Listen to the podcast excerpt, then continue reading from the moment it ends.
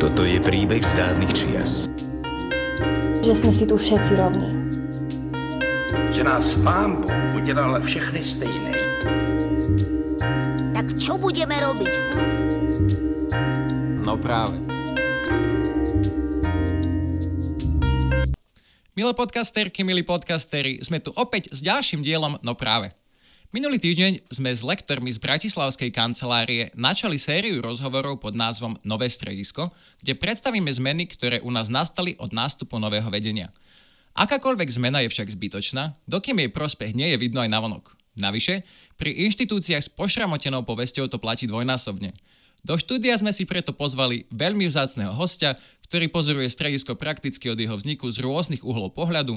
Dámy a páni, milé podcasterky, milí podcastery, je mi cťou u nás v štúdiu privítať sociológa Michala Vašečku. Dobrý deň. Dobrý deň, prajem. Pán Vašečka, prednedávnom ste v rozhovore pre Radio FM spomínali stredisko v nie zrovna lichotivej súvislosti ako inštitúciu, ktorá síce na papieri existuje, ale de facto je veľmi slabá až nefunkčná. Som si istý, že do istej miery by s týmto súhlasili aj viacerí zamestnanci a zamestnankyne strediska, no aj napriek tomu by bolo, použijem slovo nedemokratické, keby sme s tým nechceli nič spraviť. Ako isto viete, skoro celý minulý rok bolo stredisko vo váku manažmentu, kedy sa až na piaty pokus podarilo zvoliť súčasnú výkonnú rediteľku. Počas verejných vypočúvaní kandidátov a kandidátok sa opakovala fráza dedičný hriech strediska – čo to znamená pre vás ako dlhodobého pozorovateľa? V čom takýto hriech v úvodzovkách škodí inštitúcii, v ktorej väčšina súčasných zamestnancov a zamestnanky nepracuje dlhšie ako 3-4 roky? Tak, a máme tému na určite pol hodinu, bude musieť byť veľmi stručný. Najprv musím obhájiť to, že vôbec som tu. E, ja už 9. rok e, som zástupcom Slovenskej republiky v ECRI, European Commission Against Racism and Intolerance, pri Rade Európy v Štrasburgu trikrát do roka jazdím na plenary sessions, ktoré trvajú celý týždeň a celý rok vlastne vypracovávame hodnotenia členských krajín. Samozrejme, že Slovensko nevypracovávam, to musia robiť iní, ale trúfam si teda niečo málo k tomu povedať práve preto, lebo situáciu poznám nielen na Slovensku, ale aj v iných krajinách a veľmi podrobne práve v tých, ktorých som, ktoré som ja monitoroval ten príbeh samotných e, inštitúcií, antidiskriminačných orgánov je v členských krajinách Rady Európy veľmi akože neprehľadný, zložitý. E, v niektorých krajinách to funguje veľmi dobre, niekde horšie, niekde je tá skúsenosť, proste celé desiatky rokov beží jedna krásna tradícia vo, vo Švédsku napríklad, Inde e, sa, sa snažia ten systém vybudovať. Sú členské krajiny Rady Európy, ktoré e, tie antidiskriminačné orgány prakticky nemajú alebo sú úplne dysfunkčné. Rusko, Azerbajdžan. Alebo naopak sú krajiny ako Rakúsko, ja som Rakúsko monitoroval pred rokmi, ktoré má veľmi vyspelý systém, ale zároveň nesmierne neprehľadný. E, tých antidiskriminačných orgánov je viacero, dokonca ono, sa to, ono je to cez 20, e, na federálnej úrovni, na spolkovej úrovni, dokonca e, mesto Viedeň má niekoľko, no to je, e, je to aj problematické, lebo potom ľudia nevedia, kam sa vlastne obrátiť. No a teraz späť k Slovensku. Slovenské stredisko funguje, ako vieme, už od prvej polovice 90. rokov a je faktom, že meno, ktoré, ktoré má v komunite, ktorá sa zaoberá ľudskými právami, nie je dobré. No a to, to je ten dedičný hriech, ktorý ste spomenuli, e, to je vážny problém viacerých inštitúcií. Proste keď sa raz niečo zabehá, tak e, strašne ťažko sa e, renome inštitúcie mení. A, a to napriek tomu, že vlastne po všetkých tých pripomienkach zo zahraničia, po veľmi vysilujúcom boji viacerých e, aktivistov za celé roky, ktoré bojovali častokrát e, úplne na prvý pohľad stratený boj, e, sa podarilo stredisko dneska dostať do situácie, kedy môže sa rozbehnúť. Ja vôbec momentálne nie som ako prehnane pesimistický. Stredisko sa môže ujať E, svoje funkcie veľmi dobre. A ja pred sebou mám aj hodnotenia ECRI veľmi, veľmi čerstvé, ktoré teda o stredisku píšu podľa mňa s veľkým porozumením situácie. Konštatuje ECRI, že stredisko nemá všetky právomoci, ktoré by malo mať, nie je ani dostatočne nezávislé a porovnávajú to s verejnou ochrankyňou práv, kde teda ten, tú silu vidia ekry väčšiu. Ja to hovorím zámerne trošku zjednodušujúco, lebo nemôžeme si tu samozrejme citovať e, e, odstavce 13 a 14 všeobecného politického odporúčania, pretože to, to by sa ľudia v tom e, stratili a to nemá zmysel. Ro, rozhodne ekry konštatuje, že zákon napríklad neustanovuje výslovnú právomoc strediska presadzovať ratifikáciu, uplatňovanie medzinárodných zmluv, čo je obrovská, obrovský problém na, na Slovensku, pretože no, tu sa zrazu niekto zjaví na politickej scéne, zrazu si niečo vymyslí a tých pár ľudí, medzi nimi aj ľudia zo strediska mu tak slušne hovoria, no ale toto nemôžete urobiť, e, to je proste proti nejakým našim e, zmluv, teda zmluvám, ktoré sme prijali, ratifikovali, podpísali. No a tí ľudia nepočúvajú, prvýkrát v živote to počujú. E, nemôže stredisko využívať zmierovacie konanie, podávať podnety na inštitúcia súdy vo vlastnom mene, hej, vystupovať pred súdom ako amicus curie, ano, ano, a tak ďalej. Čiže monitorovať výkon rozhodnutí týkajúcich sa diskriminácie a intolerancie. Mohli by sme pokračovať. Čiže inými slovami, stredisko e, z rôznych dôvodov e, ešte nie je v pozícii, v ktorej môže byť, ale to je predsa len e, otázka toho, ako k tomu pristúpime. Čiže keď sa pýtate, že či stredisko má šancu, no ja tvrdím, že áno. Musí sa ale prekonať jedna vec, ktorá je kľúčová a ktorá, ktorá nás proste ako doháňala celé roky v prípade strediska. Eh, veľmi taký legalistický, formalistický prístup k ľudským právam a ja by som dokonca tvrdil nepochopenie toho, o čom sú ľudské práva. Celé roky som tu vydával ľudí, ktorí boli určite výborní odborníci vo svojej oblasti, právnici, ale neboli to zrovna na slovo e, vzatí odborníci na tému ľudských práv.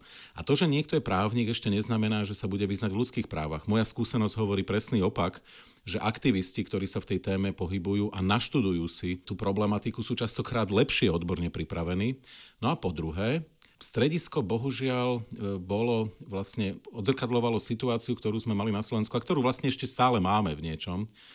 Ľudské práva boli vnímané nie v ich komplexite širokej, ale veľmi často obmedzované na, na sociálne práva. Hej? E, to, to bolo, e, a to je vlastne výsledok pôsobenia reálneho socializmu. E, náš, naše občianstvo, tak ako sa vyvíjalo, keď sa mám vrátiť k osvietenstvu a francúzskej buržáznej revolúcii, tak ono to, tá naše občianstvo má svoju občianskú zložku, politickú a potom tú sociálnu. Tá sociálna bola budovaná až posledná. Uh, malo to nejaký vývoj v krajinách západnej Európy, no a v, uh, u nás v celom uh, teda v komunistickom tábore sa stalo to, že ten režim vlastne urezal občianské práva a politické do značnej miery a veľmi konzistentne, a mimochodom aj kvalitne, treba povedať, rozvíjal sociálne práva. Lenže toto nám zostalo. V minulosti, zámerne nebudem hovoriť teraz o stredisku, ale napríklad v minulosti ombudsman Kandráč proste ne, nedával vôbec dôraz taký výrazný na občianské a politické práva, ale veľmi citlivo vnímal sociálne práva. Veľmi citlivo vnímal t- tému odškodnenia ľudí, ktorí boli oklamaní horizontom a BMG napríklad. Áno. No ale to, to je iba jedna časť, dokonca, ja by som dokonca tvrdil, že tá menšia. No, čiže my inými slovami, a teraz odcitujem ľudí ako Kalman Petec, my musíme bohužiaľ budovať tú tému ľudských práv od začiatku. E, my sme na Slovensku mnohí v, istej, istom stave právneho bezvedomia a, a je to vidieť na mnohých veciach, nielen na činnosti strediska, ale aj na tom, že prečo vlastne stredisko má tak ťažkú úlohu. Veľa ľudí na Slovensku tému ľudských práv a diskriminácie prakticky nevníma a ja teraz upozorním na výskum, ktorý mňa v tejto súvislosti, ktorý mňa úplne odrovnal, a to je výskum e, Eurobarometer z oktobra 2019, ktorý sa zaoberal percepciou, vnímaním diskriminácie. No a v tom výskume Slovensko, teda musím povedať, zahviezdilo, pretože my jednoducho tému diskriminácie nevnímame. Áno, tam tá interpretácia samozrejme, keďže, sme, keďže veľa ľudí hovorí, že teda nevidí ten problém, no tak máte dve možnosti. Buď krajina je úžasná a nemá žiadny problém s diskrimináciou telesne postihnutých etnických skupín, Rómov, eh, LGBTI skupín, transrodových ľudí, žien a, a tak ďalej. No alebo to ľudia jednoducho nevidia. No a tu je ten problém. Ak ľudia niečo nevidia, no tak to proste neexistuje. Čiže pokiaľ e, ľudia nebudú vidieť že t- ten problém tu je, tak Slovenské stredisko pre ľudské práva vlastne paradoxne, na rozdiel možno od iných stredisk podobného typu v, Euró- v Európe, musí veľmi dávať dôraz na v podstate edukáciu tej populácie, aby vôbec začala byť senzitívnejšia na tému potenciálnej diskriminácie nejakých skupín obyvateľstva. Ďakujem veľmi pekne za túto odpoveď. My sme sa pri natáčaní minulého dielu s našimi lektormi zhodli na tom, že Uh, už len debatovanie o ľudských právach, vzdelávanie o ľudských právach je ako keby vnímané ako že vtláčanie politickej liberálnej ideológie, čo pritom vôbec nie je pravda. To je, to je nejaká tá naša právna veda a povinnosť do, do spoločenskej politickej debaty. Ale dlhodobo nielen stredisko, ale viacero inštitúcií bolo ako keby obeťou tej vlastnej apolitickosti verejnosť nemala ani, ani znalosť o tom, že niektoré inštitúcie existujú. Uh, narážam napríklad na štátny úrad kontroly liečiv, ktorý sa nebal vyjadriť jasné stanovisko v politicky exponovanej otázke, až potom začal byť v takom uh, národnom povedomí. Chcel by som sa vás opýtať, že do akej miery je pre funkčnosť inštitúcie dôležitý mediálny prezenc? Kedy sa aj navonok apolitická inštitúcia zapojí do politickej debaty? Môžu inštitúcie vôbec vykonávať ten soft power, aj keď o nich nikto nevie? Vo vašej otázke už je odpoveď. Nemôžu veľmi dobre, musia si to miesto na, vo verejnom priestore vydobiť a chápem, že aj tento typ podcastu je, je o tom a je to, je to správne. E, Konec koncov ja ako sociológ veľmi dobre viem, že spoločenské problémy akéhokoľvek typu e, neexistujú, by som povedal, per se. Áno, a o, ich musíte zadefinovať. Oni musia byť vlastne v tej verejnej diskusii nejakým spôsobom zaevidované ľuďmi tým, že sa o nich diskutuje.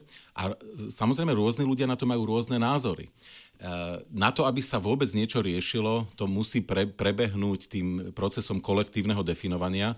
No a ten niekto e, vlastne musí tým pádom byť veľ, e, veľmi prítomný.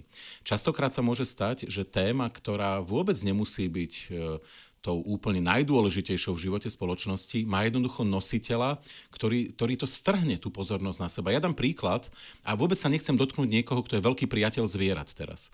E, v 90. rokoch Slovensko malo obrovské množstvo problémov e, režim Vladimíra Mečiara, vysokú nezamestnanosť, úplne nefungujúcu ekonomiku, no a mohol by som pokračovať.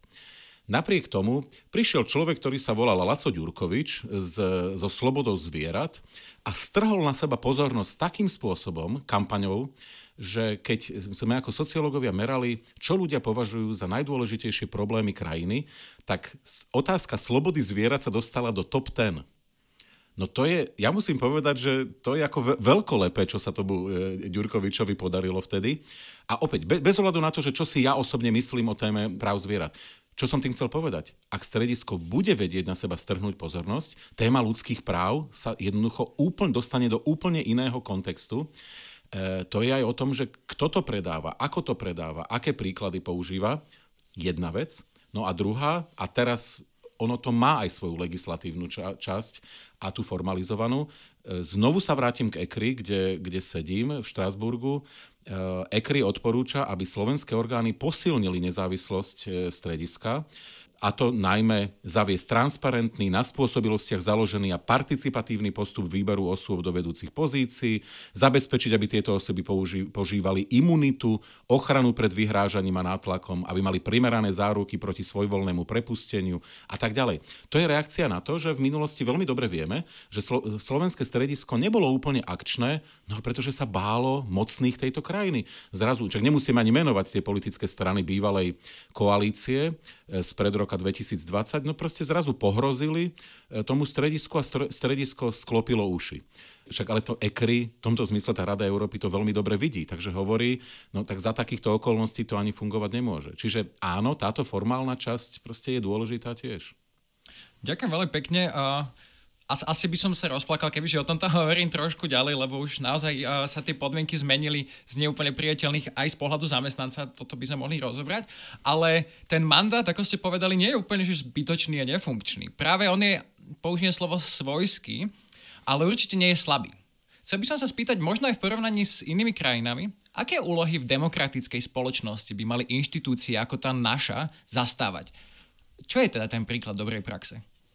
Príklad, príkladom dobrej praxe je, a teraz zase začnem tak legalisticky paradoxne, je dostať e, všetky tie inštitúcie, tie antidiskriminačné orgány, ktoré v krajine sú, do, do toho Ačkového do tej Ačkovej pozície, to znamená, aby oni mali možnosť naozaj vstupovať do zmierovacích konaní, aby mohli podávať podnety, aby mohli vystupovať pred súdom, monitorovať výkon tých rozhodnutí.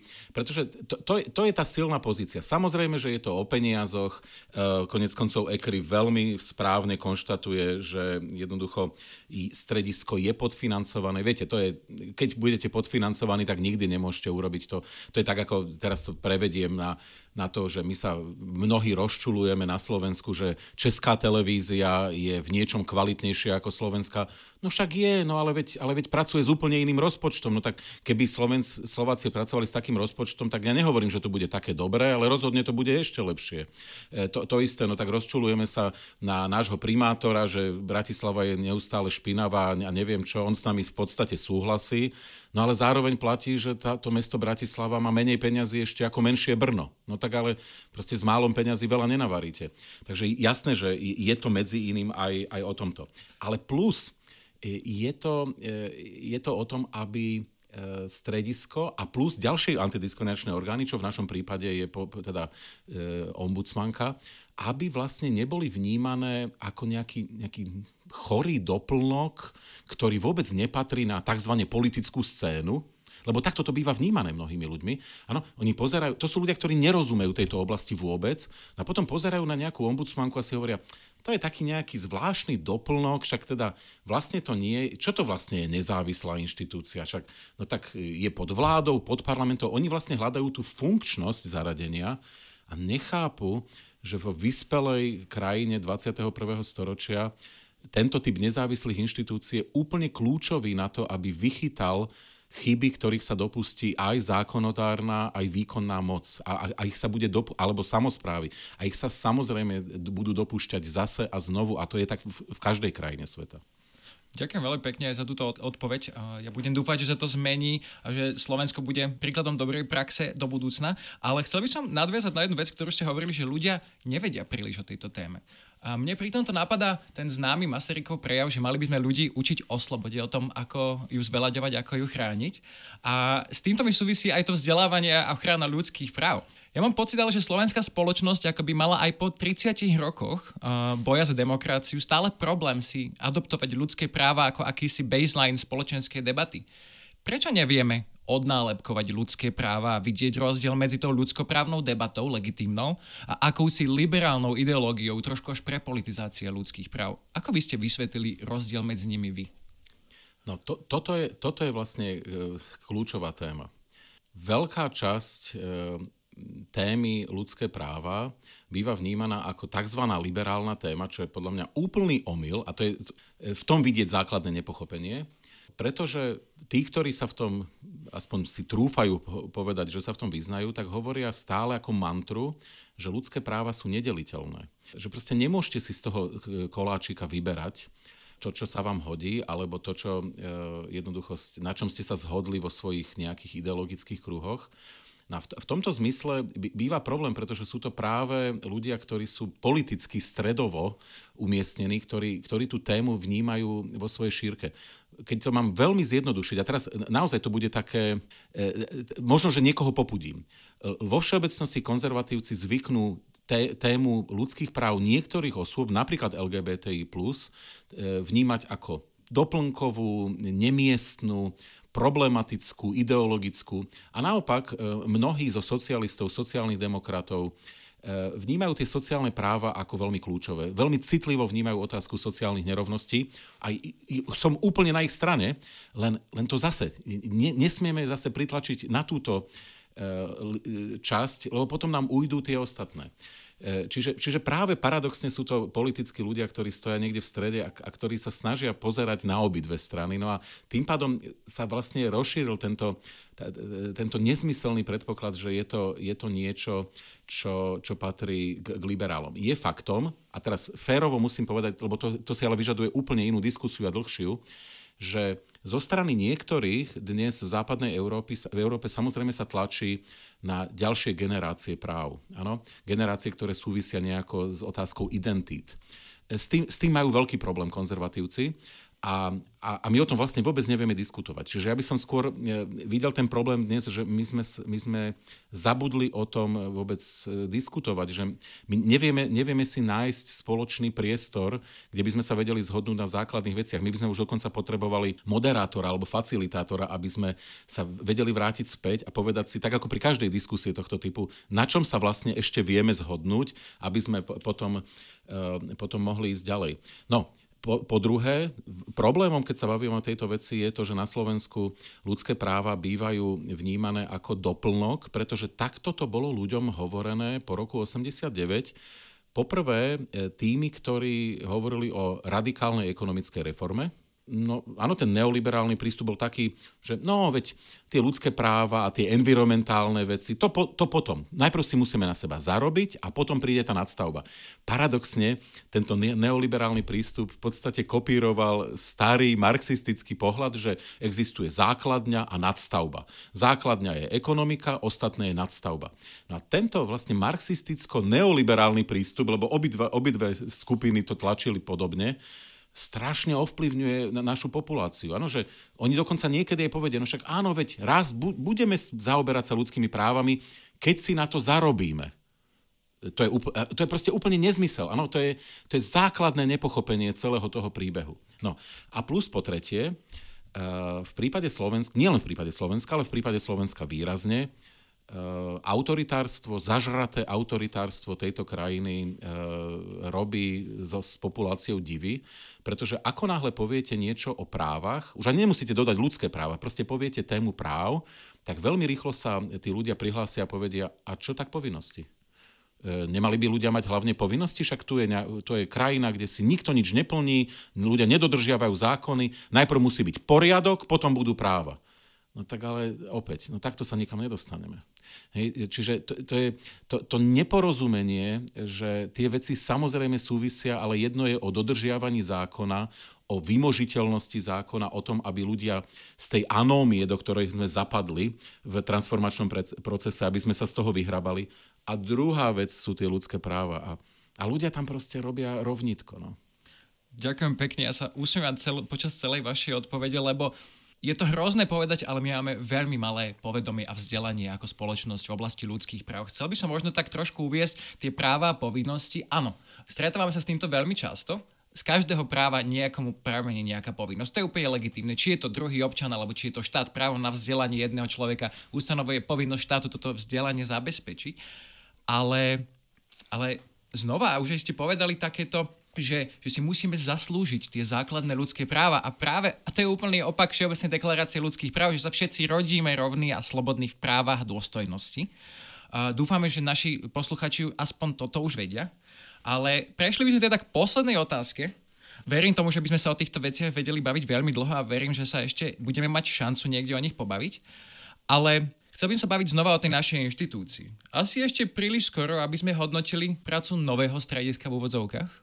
Ale chcel by som sa spýtať, že čo by sa podľa vás muselo stať, aby sme mohli konštatovať zmenu, alebo čo sa vo všeobecnosti s inštitúciou musí stať, aby sme vedeli hovoriť o tom, že sa inštitúcia zlepšila? Poprvé, e, stredisko musí, byť, e, musí začať byť viditeľné, to je, to je samozrejme. Po druhé, e, bolo by veľmi dobré, keby ešte v intenzívnejšej podobe prišlo k spolupráci s široko definovaným tretím sektorom, a, a zároveň k takej mediácii e, rôznych tém, k, kde dochádza k zaškrípaniu medzi štátnou správou, prípadne samozprávami, ale skôr tou štátnou správou a e, široko definovanou občianskou spoločnosťou. A dnes tých tém je veľa. To, e, ja, ja dám ako príklad vec, ktorá, ktorá je, je teraz čerstvá, doslova, že pár hodín čerstva. E, Transrodoví ľudia na Slovensku majú mnohé problémy, ale jeden z nich, a teda povedal by som, že teda najvážnejší, je ten, že vlastne form, nie sú záväzné e, medicínske postupy, ktoré by vlastne umožňovali odborníkom, lekárom, sexuológom, psychiatrom, urológom a tak ďalej, vlastne zabezpečiť tú tranzíciu vlastne z jedného pohľavia do druhého. No a to je vážny problém, pretože tie e, medicínske postupy pochádzajú z rúk predpisy z roku 1981, sú úplne mimo z, z hľadiska dnešného stavu, to je 40 rokov už. No a zrazu sa ukazuje, že to ministerstvo zdravotníctva s tým má ideologický, politický problém. No lenže toto je otázka ako medicínska. Hej, čiže vie, viete, na čo ja ukazujem? Že my vlastne dokonca v niektorých prípadoch musíme sa vrátiť k úplnej podstate a hovoriť, že počúvajte, ale prístupnosť medicínskej starostlivosti, zdravotnej starostlivosti, dostupnosť, to je úplne základné právo. E, vy ho nemôžete na základe ideologického obmedziť týmto spôsobom. Môžete mať na to svoj názor, nech sa páči. A, a pre mňa, za mňa, ja to poviem úplne natvrdo, kľudne si myslíte o transrodových ľuďoch všetky tie nezmysly, ktoré si myslíte. Nehovorte to nahlas, nestigmatizujte, ale kľudne si to ďalej myslíte. Ale nemôžete vstupovať e, do medicínskych postupov a brániť lekárom, aby sa starali o svojich pacientov. No to je pek, pekná ukážka. Do takýchto tém, podľa môjho, stredisk, e, môjho názoru, keď stredisko začne vstupovať teraz, no tak samozrejme, že začne byť viditeľné a samozrejme, že začne byť aj akceptované. Ďakujem veľmi pekne za toto povzbudenie. Ja ich považujem za mediálne kontroverzné témy, alebo také aspoň, ktoré majú nejaký spark. Dúfame, verím tomu, že na Slovensku je ich naozaj veľa. Chcel by som asi pridať ešte otázku adopcie detí homosexuálmi, ak môžem. Slovensko má aj túto otázku veľmi spolitizovanú a zideologizovanú. Z právneho pohľadu, z čisto vedeckého pohľadu je dnes dovolené ľuďom s inou sexuálnou orientáciou si adoptovať dieťa len nemôže byť v páre, ktorý teda nemá uznaný. To znamená, že už aj všeobecne tá debata o nejakom porušení je, je z čisto vedecko-právneho hľadiska úplný nezmysel a narúša tú ľudskú dôstojnosť. Ja by som sa možno ešte pridať poslednú otázku nenaplánovanú. Čo pre vás znamená ten pojem dôstojnosť? No, eh, on je vlastne kľúčový. Eh, on je vlastne kľúčový v 21. storočí. Eh, pretože moderná spoločnosť eh, svojou rýchlosťou a svojim vytláčaním eh, rôznych skupín na okraj, to sú prirodzené procesy častokrát. My s nimi môžeme nesúhlasiť, nás môžu trápiť, ale jednoducho, ono ten, ja to teraz ako poviem, tak, tak niekoho možno nahnevám, on ten kapitalizmus sa jednoducho eh, vymkol spod kontroly. To je taký ten čaro, čarodejník vyčaroval kúzlo a ono si začalo žiť vlastným životom. Čiže proste globalizácia ide nejakým spôsobom. Eh, zdá sa, že je nezastaviteľná. Niekedy nás prekvapí, keď sa, spriečil, keď sa spriečil loď v Suezkom prieplave, ale aj to sa veľmi rýchlo napraví a, a, a ten, ten proces globalizácie pokračuje ďalej a on naozaj ničí prirodzené komunity. Má, má veľa deštruktívnych prvkov, zlepšuje nám kvalitu života na jednej strane a niektoré iné časti e, kvality života e, úplne likviduje.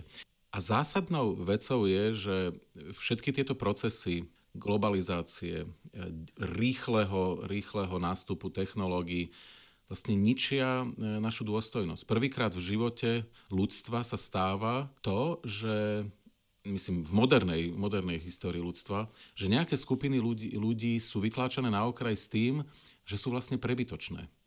Že vlastne nikto ich nepotrebuje. A teraz niekto si povie, že ale veď to bolo vždy tak. No áno, isté, že ľudia boli stigmatizovaní. Ale ešte aj keď sa narodil nejaký e, telesne alebo duševne postihnutý človek v komunite niekde e, stredného Slovenska, no tak mu dali pásť kravy alebo ovce.